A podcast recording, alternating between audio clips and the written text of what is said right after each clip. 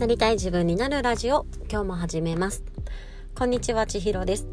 えー、私は会社員としてチームのマネジメントをしたり副業ではストレングスファインダーの認定コーチとして好きや得意をどうやって活かしてなりたい自分になっていくのかという道のりのサポートをしております。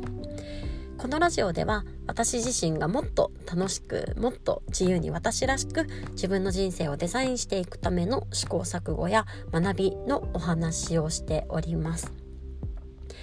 で今日はですねちょっとワクワクについて話してみたいなというふうに思います皆さん最近どんなことにワクワクした気持ちになったでしょうか？このワクワクてそもそも何なのっていうのをちょっと気になって調べてみたんですけれどもだから期待に楽しみなことだったりとか期待に心がこう落ち着かない様子だったりとか胸が踊っている状態をワクワクというふうにネットで検索したら出てきました。このワクワクを感じるポイントってもちろんね人によって全然違うと思うんですけれども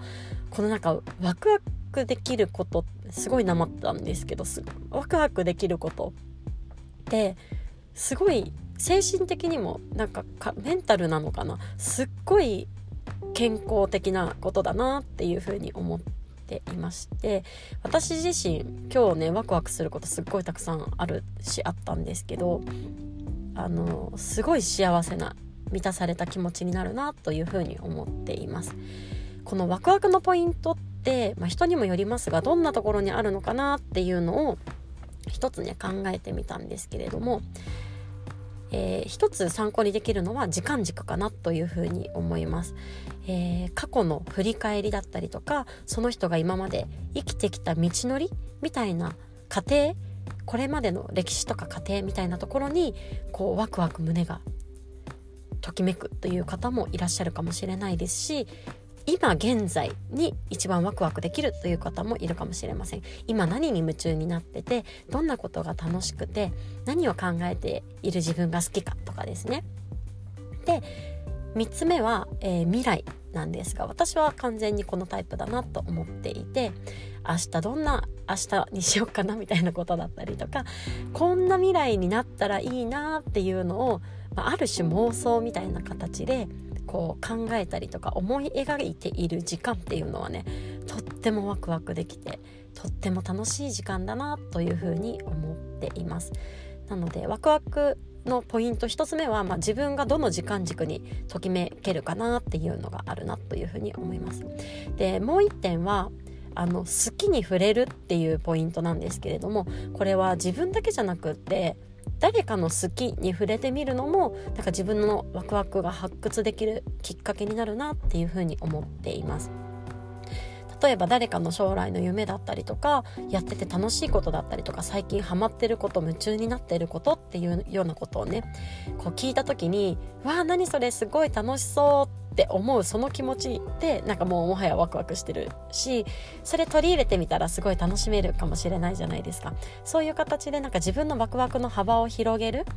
きっかけとしてその周りにいる人身近な人たちのワクワクのポイントを知るというのが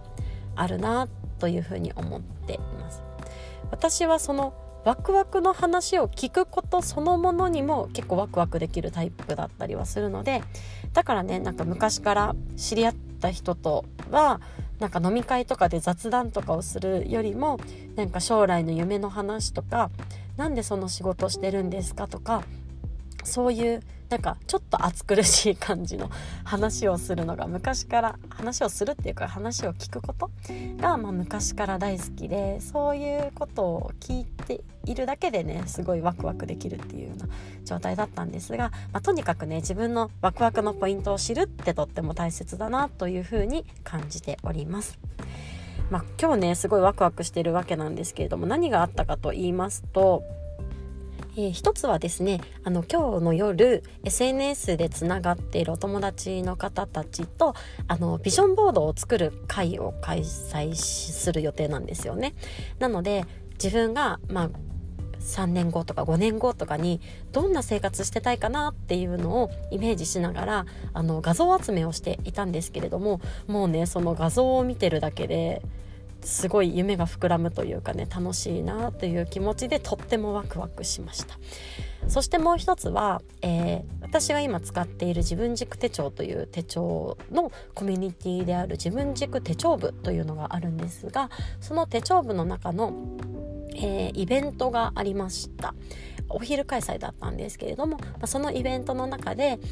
えー、朝葉さんという方が、あのー、ご自身がね大好きなマスキングテープをこの手帳で凝ったりとかアートしたりとかっていうのに使われていてでそのやり方とかねポイントとかを紹介してくれるようなイベントだったんですけれどもそのなんか人が夢中になってるものとかねこれが大好きなんですっていうものに触れる時間っていうのもねとってもワクワクできるなと思って、まあ、改めて自分自身がときめけるワクワクできるポイントを知れた一日だなというふうに感じておりますので是非皆さんも自分はどんなことにワクワクできるのかなというふうに考えてみてはいかがでしょうか。